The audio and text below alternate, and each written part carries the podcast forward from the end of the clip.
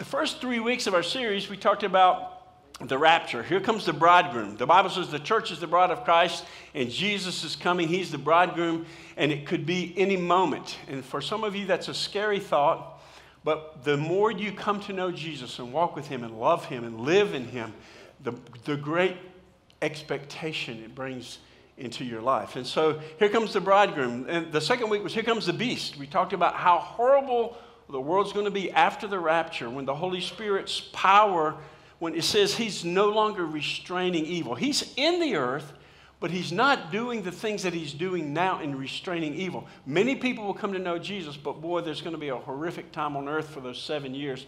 You don't want to miss it. And then week three, here come week three, here comes the King. Last that was last week. The King of Kings and Lord of Lords, and a name written on his vesture and on his thigh, name uh, uh, written King of Kings and Lord of Lords. So here comes the bridegroom, here comes the beast, here comes the king. And this week, uh, here comes the judge.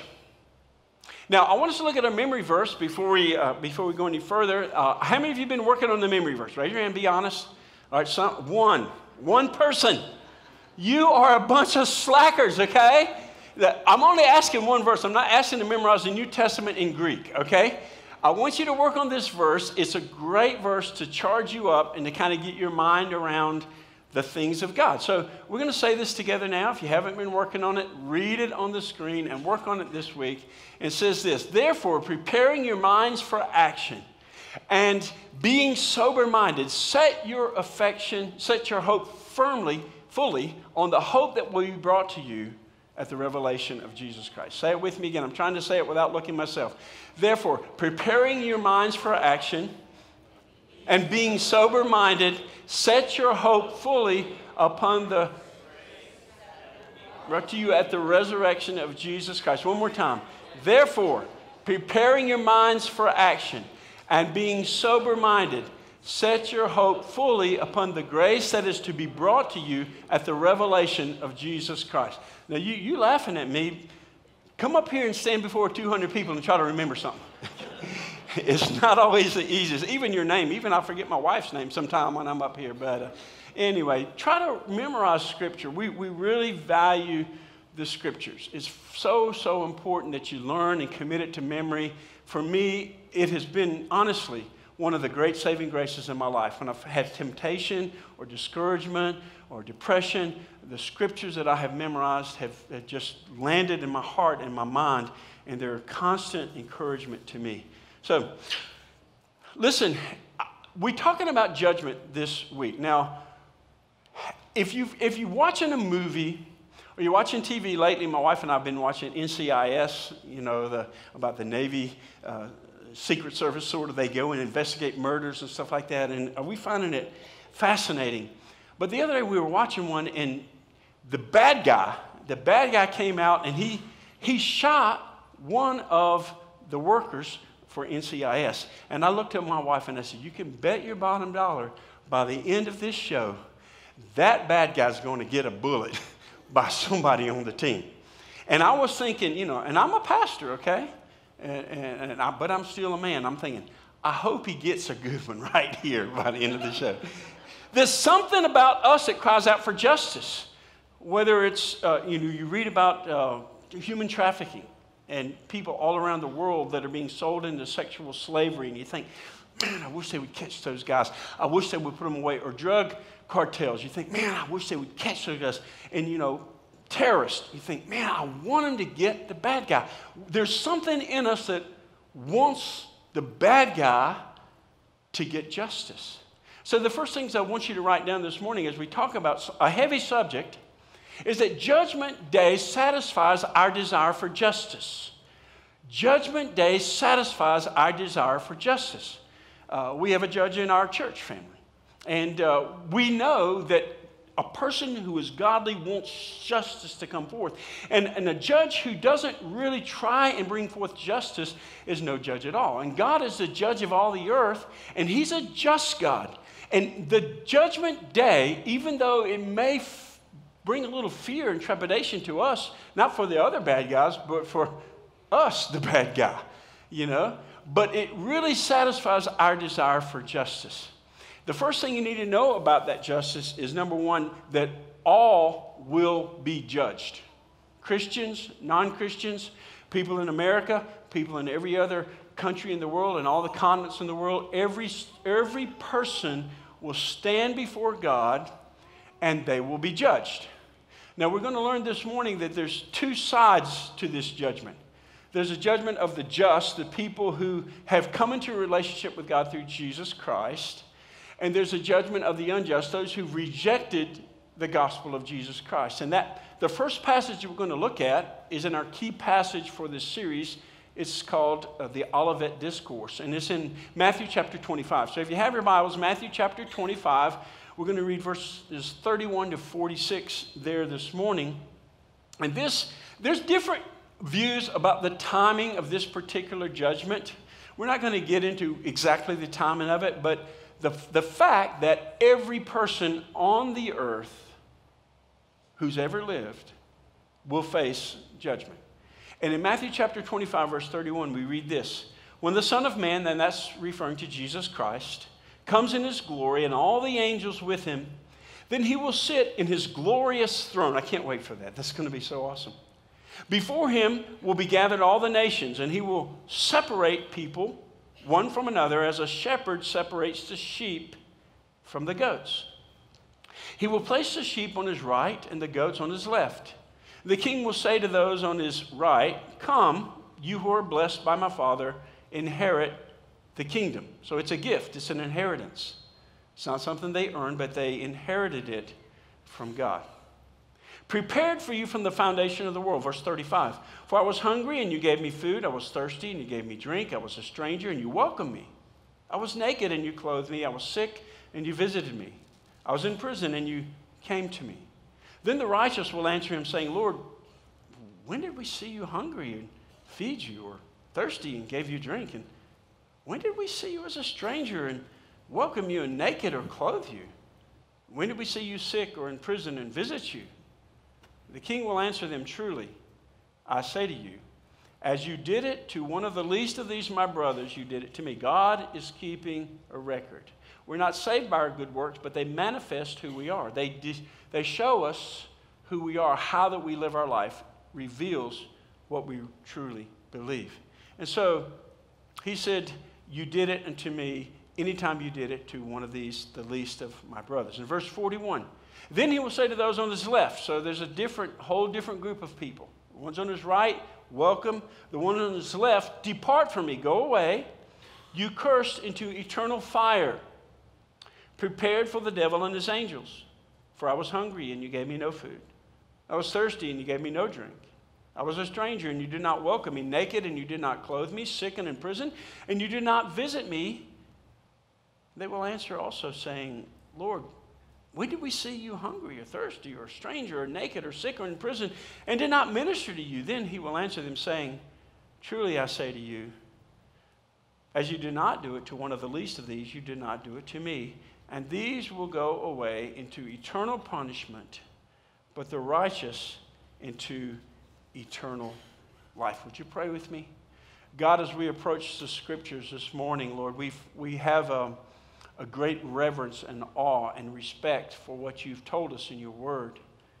That one day every human being will stand before you on two counts what they have done with Jesus Christ, accepted or rejected, and then what they've done with their lives will determine the degree of their punishment or the degree of their reward. So, Father, this morning we come to a very serious message Judgment Day.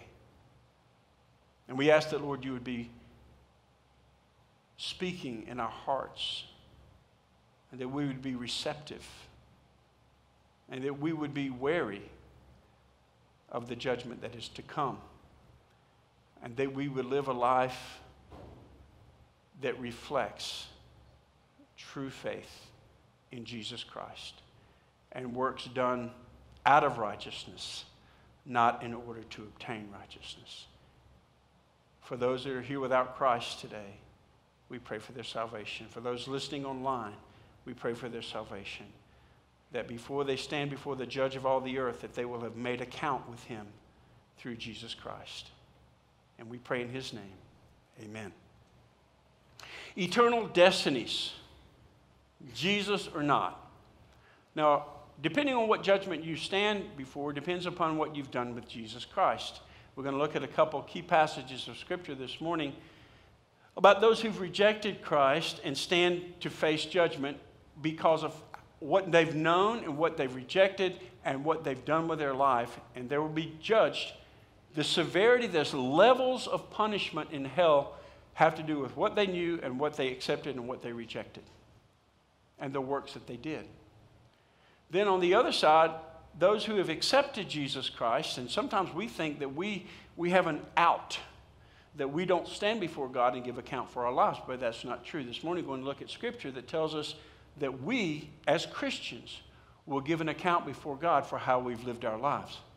So, the first thing that we understand is that justice satisfies, uh, uh, Judgment Day satisfies our desire for justice. And that all people, every human being, including every one of you, will be judged. Now, I know some of you don't believe that. Because I believe something or because you don't believe it doesn't make it right or wrong. We base what we believe upon the Bible. And whether you believe it or not doesn't change the truth. The truth is that you will stand before God, and I will stand before God. You say, I don't want to believe it, and I'm not going to believe it. Well, that's fine, but when you stand before Him, your opinion will change. I can promise you. All will be judged, and eternal destinies are at stake, and eternal reward is at stake. Secondly, Jesus is the judge. So all will be judged, and the judge will be Jesus Christ. Now that seems only fair, right? Because he came to the earth from heaven, took on a human form, born of the Virgin Mary, lived a perfect life, uh, died on the cross sacrificially, not because he was a victim or a martyr, but because he willingly laid his life down because that's the reason he came. And he rose again the third day as he said he would, and the Christian faith is founded upon that. You realize the Christian faith is not founded upon the Bible, the Bible is founded upon the Christian faith. People saw Jesus die, and they saw him rise again, and they spent the rest of their life after that completely transformed by him. And then later they wrote about it. The church was existing three or four centuries before the Bible was com- uh, compiled and put together. They began writing right away, but it only compiled and became a book in like the fourth century. So Jesus Christ's resurrection was the foundation of the faith and the foundation of why we have our Bible today. And Jesus is going to be the judge of all the earth. You say, Well, I don't believe that. Well, that's okay. When you stand before him, you can tell him that. But the Bible says that every mouth will be stopped. And all the world be, become guilty before God. I want you to look at a few key verses that tell us about the judge of all the earth. Genesis 18 25, the second part of the verse says this Shall not the judge of all the earth do what is just? Now, we hope that all of our Supreme Court justices, uh, that all of our judges in our nation are just. We know that maybe there's some exceptions to the rule and they're not, but we hope for just judges. And the Bible says that the judge of all the earth is a just judge. Nobody will ever be able to stand before this just judge and say, You judged me unfairly. You didn't judge me with blind justice, but you were you preferred somebody over me or you made a wrong judgment. Nobody will ever say that. The judge of all the earth is just. And then over in the New Testament, in Acts chapter 17, Acts is a book of the history of the church. And in Acts chapter 17, verse 31, we read these words. Acts 17, verse 31 says, Because he has fixed a day, this is God, God has fixed a day. So there's a day on God's calendar, there's a day on God's schedule. There's a day on God's planner. There's a day in God's electronic calendar, fixed day, on which He will judge the world in righteousness by a man whom He's appointed. And of this He has given assurance to all by raising Him from the dead. Who does that sound like? Jesus. Jesus is the fixed judge. And the day we don't know, but we do know that there is a day fixed that all the world will stand before God. In Romans chapter 2, Romans chapter 2, the Apostle Paul, who was a, a murderer of Christians, who was a skeptic to the Christian faith, who was a, the first terrorist to the Christian church. He met Jesus.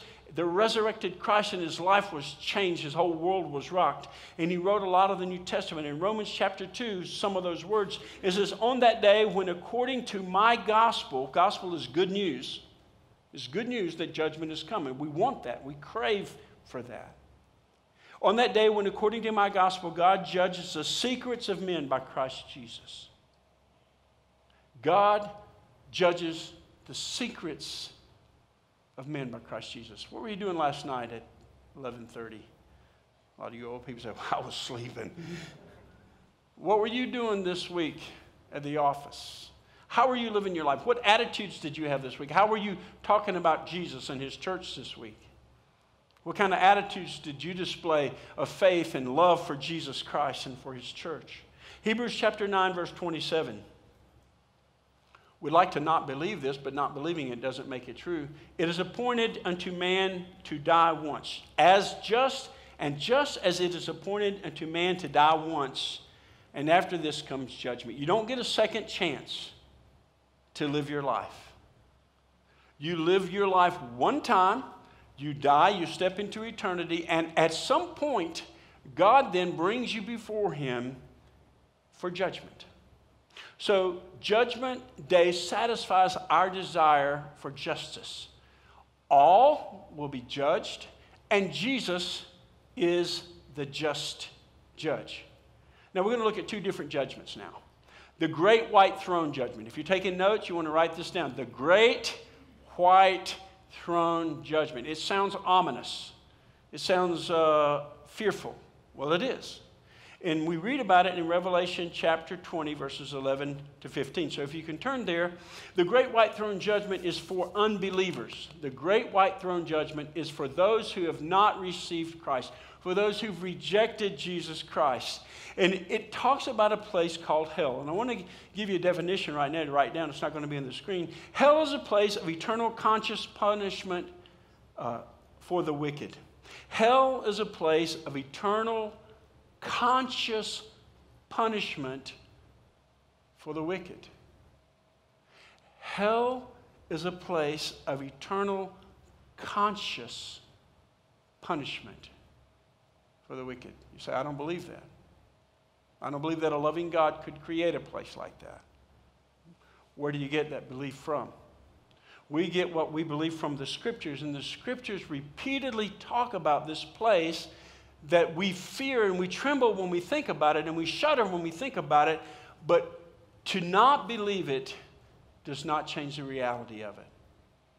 And in Revelation chapter 20, we've been reading about the, the last times and about the rapture, and then all hell breaks loose on the earth. And then King Jesus comes back, and when he does, at some point, he's going to judge the wicked and the righteous. And the wicked stand before the great white throne judgment. And in Revelation chapter 20, verse 11, we read these words Revelation chapter 20, verse 11.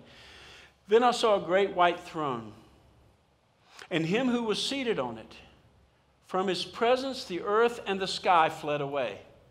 There's these cataclysmic things that happen when the righteous, resurrected, all powerful, omnipotent Lord Jesus Christ, when the all powerful one comes back, even the creation shrinks back at the presence of him. And no place was found for them. In other words, the earth and the sky fled away. In other words, this seems, now we're not sure about the timing of this, I'm give you that up front. But it seems that when God is destroying the present earth and the heavens and he creates new heavens and earth, somewhere in between there, maybe, is when this takes place. So the earth and the heavens flee away, flee, flee away, and God brings people before him in judgment. And it says, verse 12, I saw the dead, great and small. That means leaders, politicians, beggars, homemakers, business people, the dead, great and small, don't matter who you are, these are people without Christ. The dead, small and great, standing before the throne, and the books were opened then another book was opened, which is the book of life. So there's a book of life, and in that are the names of the people who've trusted Christ as Savior and God's chosen people. On, on the other books, the books. So there's a, a book, the book of life, and there's the books that have the records of how these people have lived their lives. Is it electronic database? Is it paper copies? I don't think that God needs any of that. God is all knowing and he has perfect record keeping ability in his mind. There was books and there was another book which was opened which is the book of life. And the dead were judged by that which was written in the books, according to that which they had done. And the sea gave up the dead who were in it. Death and Hades gave up the dead who were in them. And they were judged, each one of them, according to what they had done. Now remember, these people are standing before their at the great white throne because they have rejected Jesus. And now the judgment in eternity in hell, the different degrees of hell are determined. None of it's pleasant. But the degrees of this punishment are determined by how they live their life in the light that they had been given. Verse 14, the death, then death and Hades were thrown into the lake of fire. This is the second death, the lake of fire. And if anyone's name was not found written in the book of life, he was thrown into the lake of fire. Somehow, part of us would like to believe that that's not, just not true that there's no place like this. And a lot of people who don't take the Bible literally for what it says try to explain this away as just some terminus where people just cease to exist and they're annihilated, they're wiped out, and there's no memory of them anymore. But if you think about that from a just judge perspective, how, what kind of punishment would that be? If a wicked person who's committed all kinds of atrocious crimes on the earth, and then all of a sudden they die, and that's the end of it, that's not, it's not punishment. But regardless of how you feel about it, this is what God's word says about it. You say, Well, I don't really believe the Bible's God's word. Well, we'd love to have a conversation with you about that because we, we believe that there's many reasons to believe that it is. And God says that this place is real. And God, Jesus tells a story. Remember Luke chapter 16? If you, if you haven't read that in a while, write down Luke 16 and read it later. That's about the rich man and Lazarus. Jesus tells a story about two people one who was in paradise in Abraham's bosom getting rewarded, and one was in torment, lifting up his eyes to Abraham who'd gone on before him, and he said, God, send Abraham to touch his finger in water and touch it on my tongue, for I'm tormented in this flame. Anybody ever been that thirsty? I don't think I have. I've been really thirsty where, you know, your tongue sticks to the roof of your mouth uh, I knew a guy who was uh, actually speared in South America in, in the jungles uh, by these people he was trying to reach. And he was laying on the forest floor for 36 hours waiting to be rescued.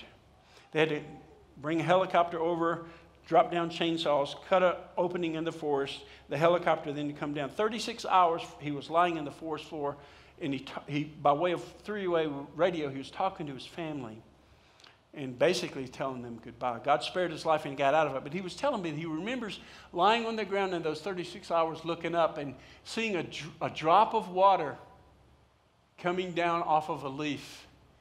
And he happened to catch it in his mouth, and he was saying how thankful he was for that one drop of water. This is what we read about here that kind of thirst. A place of fire, a place of torment forever and forever. These are the kinds of words that will keep you up at night. In Matthew chapter 7, verses 21 to 23, uh, we read about a per, how a people at the last judgment day they will be divided according to whom they've known. In Matthew chapter 7 verse 21 says this. Jesus says, "Not everyone who says to me, Lord, Lord, will enter the kingdom of heaven." but the one who does the will of my Father who is in heaven. On that day, many will say to me, now, if you have your Bibles, like in my Bible, I've just circled the word says. Says, does, say. On that day, many will say to me, verse 22, Lord, Lord, did we not prophesy in your name and cast out demons, and in your name do many mighty works in their name? It sounds to me like they're trusting in what they've done instead of what Jesus has done, right? Lord, look what we did. Not well, look what Jesus did for us. And they will say, Lord, we did all these things for you in your name. In verse 23, then will I declare to them, I never knew you. Depart from me, you workers of iniquity. I never knew you. Lord, we went to church. We did good deeds. We gave money to the poor. We helped people along the way. Lord, look what we did. And Jesus says, Look what I did. And it's only my work that will get you into heaven and your relationship with me. Depart from me, you workers of iniquity. I never knew you. Now, he makes clear in the passage that you got, your, your life and your lips match up. That what you do is important, but that doesn't secure your salvation. What secures your salvation is who you know. And Jesus is the only way. Now, this is serious stuff, folks. You're thinking, some of you right now thinking, whew, I picked the wrong day to come to church. This is heavy. It is heavy. But listen, there's great news. I don't care who you are, I don't care where you live, I don't care what language you speak, I don't care what your socioeconomic status is. The good news is Jesus Christ lives for you. He died for you. He was buried for you. He rose again for you. 500 people witnessed his resurrection and his life for 40 days after that as he walked on the earth and people saw him. And Jesus Christ offers everybody, everywhere, an opportunity to receive Jesus. Do you know him? You don't want to hear those words, Depart from me, I never knew you on this great white throne judgment thought, let's look at one more verse. John chapter 5, verse 24. John chapter 5, verse 24. This is a great, great promise. It says this Truly I say to you, whoever hears my word and believes him who sent me, that means trust, not just you know about him, but you trust him, you believe him who sent me, has eternal life. Not will have it one day when they get to heaven or one day when they die. The person who believes in me has eternal life. He does not come into judgment, that is eternal condemnation of judgment, like we've been reading about, but has passed from death unto life. Here's the great news. Whoever you are today, wherever you come from, whatever your background is, church, non church, maybe you're just visiting today, maybe you're tuning in for the first time online today. Here's the great news the moment you receive the, the resurrected Jesus Christ and his payment for you, the Bible says that God transfers you from a state of death into a state of life that's eternal, and he does it the moment you believe. Amen. Man, that's good news. It happened to me when I was a little boy at Community Baptist Church in Reidsville, North Carolina, seven or eight years old. I heard the message. I hadn't been living out in the world and all these horrific sins, but I knew that I was a sinner and that I needed a Savior. And I reached out and I cried out to Jesus, and He saved me, and it took. And I've been living for Him all of my life. Not been perfect, but He changed my life. He gave me a relationship to Him. The Bible says, because some of you may be thinking, well, you know, when I stand before God, I got, I'm going to have some things I'm going to say to God. I'm going to give him a piece of my mind. Why did he let this happen? Why didn't he stop this? Why didn't he do that? You know what Romans says? We went through the book of Romans. If you haven't gotten that, go and look it up. And I think it's online. Anyway, it says this In that day, in the judgment day, that every mouth will be stopped. And all the world become guilty before God. You're not going to have an argument. You're not, there's not going to be a defense. God says, without Christ, you're condemned. But he says, Whoever hears my word and believes in him who sent me has eternal life and shall not come into judgment, judgment but has passed from death unto life. Where are you? What side are you on? Death or life? If you've never been born again by the Spirit of God, by trusting Christ as your Savior, you're here. It doesn't matter how religious you are, how many good things you've done. Depart from me, you workers of iniquity. I never knew you. And today, some of you need to make that transition by faith. It only comes by the grace of God through faith. You believe in what Jesus has done, and the grace of God moves you immediately, not when you die, not when you get to heaven. It moves you immediately into a new relationship with God through Jesus Christ. Some of you have never moved. Some of you are still abiding in that death camp, awaiting final condemnation. And today will be a terrific day to believe in Jesus. Today would be a terrific day to make that transition. Your parents would be so glad that you did. Your children will be so glad that you did. Your wife, your husband will be so glad you did because once you pass over and you say, Well, I got a lot of time to think about it. I th- a lot of people think that way. I had a 16 year old buddy in Reidsville, North Carolina, on his 16th birthday, got a Mustang. Some of you heard me tell the story. That day, he passed out into eternity. Had a terrible car wreck and immediately was in the presence of God. Do you know that you know that you know Jesus? Man, this is not something to play about. This is not something to play around with or guess or hope. I talk to people and they say, Well, you know, I hope one day God will wink his eye and let me into heaven. Well, the Bible gives you exactly the clear directives of how that can happen. Trust Jesus. The great white throne judgment is for people who've rejected Christ, for people who are still in death and will continue that state of death throughout all of eternity. Pastor Brian and I were talking this week. Pastor Brian, I love bouncing things off of him. He's got great wisdom, loves Jesus. We were talking about how we don't want in this series for any of us to think, okay, well, I'm good. I'm good. You know, I got, I got my fire insurance. I've trusted Jesus. I've accepted Him. I'm good. And forget that most of the world, I prayed for countries of the world this morning in Africa and Asia and around the world. Most of the world does not know Jesus. Most of your friends do not know Jesus.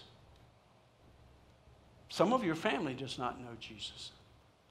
So you may be good, but what are you doing to get the word out to those who are not ready?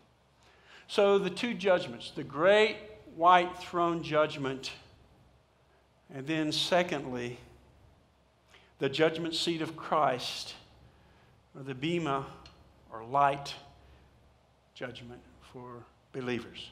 The judgment seat of Christ. Now, this is where every believer who's trusted Jesus Christ has crossed over from death into life. In this lifetime, in this earth, they've trusted Christ and they've crossed over from death to life, and they stand before God to give record for how they've lived their life. It reminded me of a funny story because we talked in this series is kind of heavy, so we got to break it up a little bit. But I had a dream this week.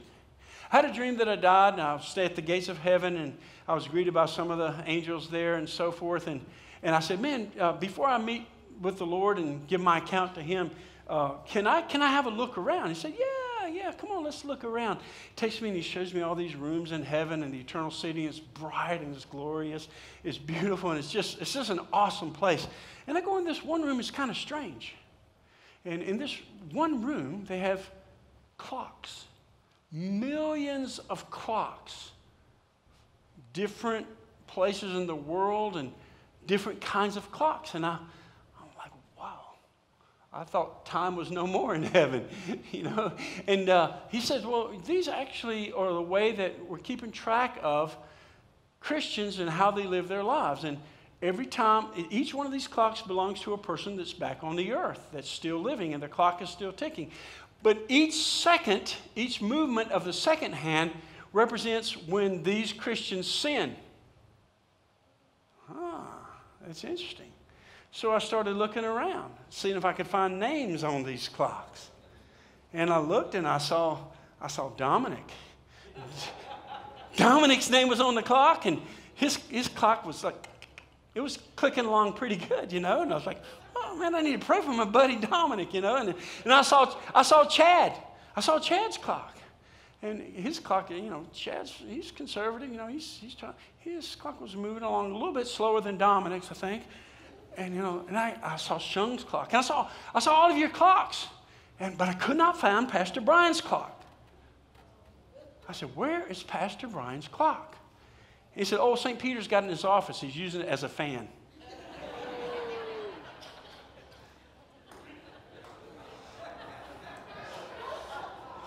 Not true. Boo. It's only a joke, folks. I'm just kidding. All right, so now we're going to talk about the judgment of believers. We kind of lighten it up a little bit, but it's a serious thought that we will give account of our life. It's not, we're not standing before God at the Bema seat to determine whether or not we're going to be in heaven. Everybody at the Bema seat has trusted Christ. They've been moved from death unto life. They're in his family. They're children of God. They're born again by the Spirit of God. Jesus Christ is in them. His Spirit lives in them. And His life, their lives have been changed for the glory of God. But that doesn't mean that we're not going to give account. In 1 Corinthians chapter 4, verse 5, we learned that, uh, that every person in this category of believers will receive some praise for God, from God. God's going to evaluate their life and He's going to praise the things that they've done. But I want you to look with me at a couple of passages in Corinthians. The first one is in 2 Corinthians chapter 5, verse 9.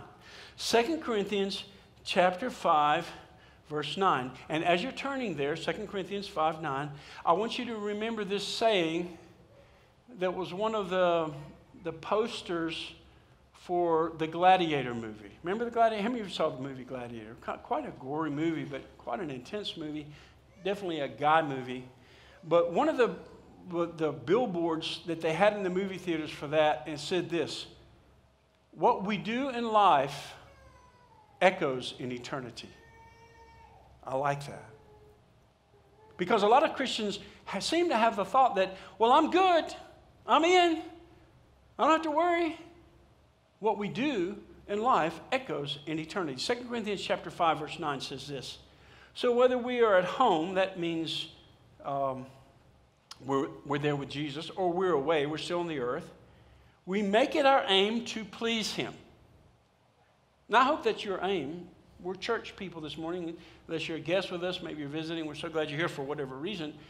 Many of you, if not most, profess Jesus Christ as your Savior. And so we make it our aim to please Him. Our life is not about pleasing ourselves. And a lot of Christians don't have that down yet. It's not about you. Your life, if you belong to Christ, if you've been moved from death to life, is about pleasing Him. Verse 10 For we must all appear before the judgment seat of Christ. That's Christians. Every Christian, you and me, every one of us we will all appear before the judgment seat of Christ so that each may receive what is due for what he has done in his body, whether good or evil. In other words, rewards. There's rewards or loss of rewards depending on how you've lived your life. It's not heaven or not heaven. All these people are going to be in heaven, but they're being judged now for how they live their life after receiving Christ. Verse 11. Therefore, knowing the fear of the Lord, we persuade others. But what we are is known of God, and I hope it is known also to your conscience. These are, this is judgment for various rewards and degrees of reward. In heaven, the joy of every person will be full and beautiful.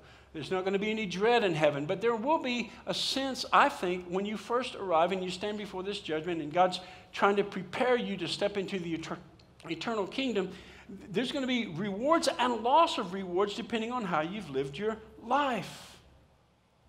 And the Bible says that we are to stir up one another. One of your memory verses from Wednesday night is Hebrews. It talks about stirring up and encouraging one another while the days are evil so that we don't be discouraged. Then we turn to uh, 1 Corinthians chapter 3. 1 Corinthians chapter 3 is our last passage for this morning. It says this For no one can lay a foundation other than that which is laid, which is Jesus Christ. How's a person going to get into heaven? Only one foundation, only one hope. My hope is built on nothing less than Jesus' blood and righteousness. He's our only hope. He's our only foundation. Now, verse 12. Now, if anyone builds on the foundation gold, silver, precious stones, wood, hay, straw. So there's different kinds of material. Some of it's combustible, some of it's purified by fire, some of it's destroyed and eaten up by fire. Gold, silver, precious stones, wood, hay, stubble. You see those three, three divisions, uh, two divisions, three on each side? wood, hay, stubble, gold, silver, precious stones. Things that will last and endure the fire, and things that will be burned up. Verse 13 each one's work will become manifest, in other words, going to be examined under the light, under the light of Jesus Christ your work will be manifest. For the day will disclose it, because it will be revealed by fire, and the fire will test what sort of work each one has done. If the work that anyone has built on the foundation survives, he will receive a reward. If anyone's work is burned up, he will suffer loss. He's going to lose rewards. though he himself will be saved, but as through the fire. So lost people stand before God based upon rejecting Christ, and then they're judged according to their works. Christian people who are in the family of God, have trusted Christ, you're going to stand before God, and the beam of the face of Jesus Christ will evaluate your life and how you've lived it. I want you to imagine with me for a minute this morning. Some of you might want to close your eyes because it's less distraction. Some of you think that's kind of cult like. That's okay. You don't have to close your eyes. But imagine with me this morning that you've lived your life. You've gotten to the end of your life You've lived out your days. The Bible talks about three score and seven, the average lifespan after the flood, 70 years. Maybe you've lived to be 82. But you're at the end of your life. Imagine with me, you've gotten to the end of your life and you've crossed over into the eternal state. You stepped into heaven, into God's presence, and you're waiting in this long line. Picture this long line. Just picture you're in Walmart, okay? no, don't picture that. There's no any Walmarts in heaven, okay? All right. There's this long line, and there's this plain before you that goes on and on and on forever, this flat, level ground, this plain. And there, there's this white structure, this building, and, and uh, people are lined up to get into that building for their appointment with the light, with Jesus Christ. And you're, you're moving along slowly, and you're stepping up into the line, and eventually it's your turn. And you, you walk through these beautiful doors, and they're studded with diamonds and rubies and gems. And you walk in, and there's this platform, like much like I'm standing on here. There's this platform, and there's this pile of stuff on the platform. And you're kind of you're standing back about 10 or 15 feet, and you think, what, what is all that stuff on the platform? And there's this angelic looking creature there showing you around. And he, you, you say to this angelic creature, you say, what, are, what is this? And he says, Well, this is the Bema seat, and all of these things, this wood, hay, stubble, this gold, silver, this precious stone, are all the works of your life, all the way that you've lived your life, and they've, they've been put into these items, and some are wood, hay, and stubble. Some of them are going to be burned up, and some of them are gold, silver, precious stones, and they'll be kept, and whatever you keep, you're going to mold into a, a crown that you're going to present to your Savior, Jesus Christ. And you're standing there kind of nervously thinking, oh, wow. Wish I had, I wish I'd thought about my life a little bit more and how I lived it. And you went up close to the pile and you grabbed one stick, and there was this long stick that was wound throughout the whole thing. And the angel says, Well, this, this was a root of bitterness that got in your life years ago, and you wasted so much time and energy on that bitterness and unforgiveness. And, and, uh, but God took the sin out of it, and now you're not giving an account for your sin, but a lot of your life, you just wasted a lot of energy on that bitterness and that unforgiveness, and it's just wood. And you saw another piece of wood in there, and you started to pick it up, and on the end of the wood, though, there was this gold tip. And you said, What in the world was that? And he said, Well, early in your life, you, your career was all about you and making money and buying stuff and serving yourself and getting more and more and more. But uh, one message you heard, and one, one time you were reading the scriptures and God spoke to your heart about laying up treasures in heaven, and you started to invest in eternity, and you started supporting missionaries, and you started taking all of your goods and using them for God's glory. And so he took that stick and he, he, he gold, then this precious stone and these gold went into that career in your life. And he looked at, there was this shining emerald. He said, What's that? He said, well, You know, when you had life group in your home, kids came in your house and they broke everything that you had, and you had to clean up your house when they left, and, and you know, everybody was sweaty when they left, but every week you had life group in your house, and you gave your home because it belonged to God and you realized everything you had belonged to God. And you know, that life group meeting, you thought it was nothing and you thought it was, it was kind of a heartache, but you gave it to God and, and God took that life group and He, he changed people's lives and He gave people hope. And people came into that life group and they heard other people share and they cried and they grew in Jesus together. This is an emerald from your investment in that. And looked over here with some rubies and some diamonds. Says, What in the world are these? He said, Well, you know what? You thought you were you're just pouring all your energy into something nobody noticed when you were raising your children. But every night you read your Bible to your children and you told them about Jesus and you took them to church and you raised them for Christ and you changed dirty diapers for the glory of God and you say, God, I'm doing this for you. I want to raise these children for you. And now they're diamonds and rubies. There was another stick over there. There's some hay looking chaff like stuff. And says, What's that? Said, Well, unfortunately, when you went to church, you did it so people could see. You didn't really engage. You didn't get involved in service. You didn't get involved in anything. But you came so people could see you and so you could kind of do your duty before God. You said, Well, my going to church all those years really didn't count for anything. It's just stubble. Says, well, you had the wrong motive. You went for the wrong reasons. You didn't connect with Jesus. You didn't surrender to Jesus. You didn't surrender to service. You didn't let God use you for your glory. He began to say, Man, I wish that I lived my life just a little differently. And you say to the angel, When do I get to see Jesus? So your appointment's tomorrow. And he's going to evaluate everything that's in this stage that represents how you lived your life. And the things that have been done for the wrong motives and for the wrong reasons and for self and selfishness, they're going to be burned up. But what you've done for the kingdom of God will last forever. And God will take that and He will melt it down, put it into a crown, and you present before Jesus Christ something out of thanksgiving for what He's done for you. Now, if your eyes have been closed, open your eyes.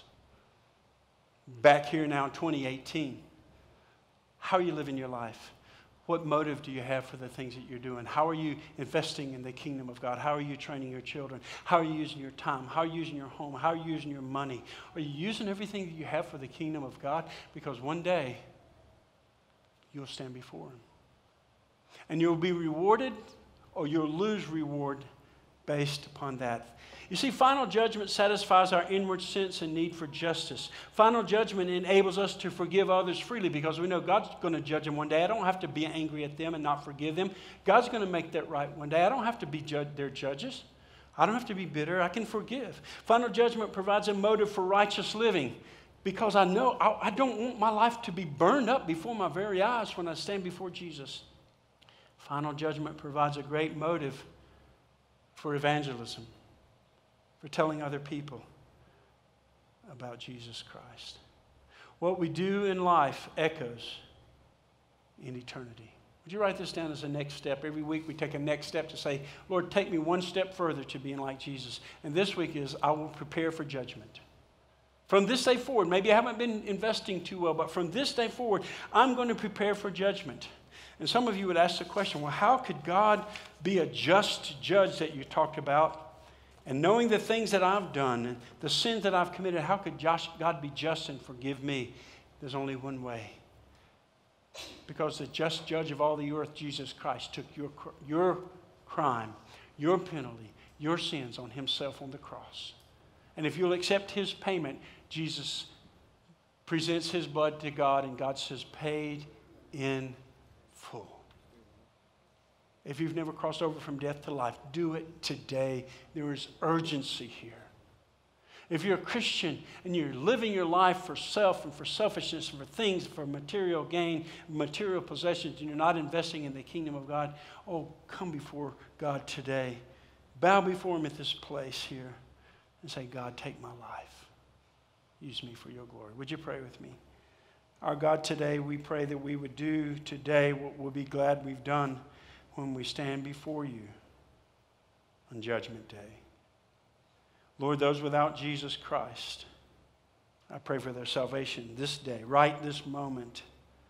Maybe in this room or in your home, in your car, you could raise your hand right now and say, Dennis, I just don't know for sure that I know Christ. I'm not sure that I've crossed over. I'm not sure that I have eternal life. Would you raise your hand right now? I'd like to pray for you. Anybody at all? I'm not sure that if I stood before God today, that He would let me into heaven. Anybody at all? Anybody at all? If that's you, come see one of us after the service. We'll be in the lobby. We can meet you. We can take you apart in a private room and talk to you. Listen, Christians, how about you? Most of us here today profess to know Jesus Christ. How's your life measuring up? what will last of all that you do on this earth throughout all of eternity. Would you pray with me? My prayer right now in your heart, not out loud, but in your heart. Dear God, take my life and use me, Lord, to invest in your kingdom for all of eternity. I surrender to you. I confess my sin. I ask you to forgive me and cleanse me, Lord, and walk with me and help me to invest in eternity. In Jesus' name we pray.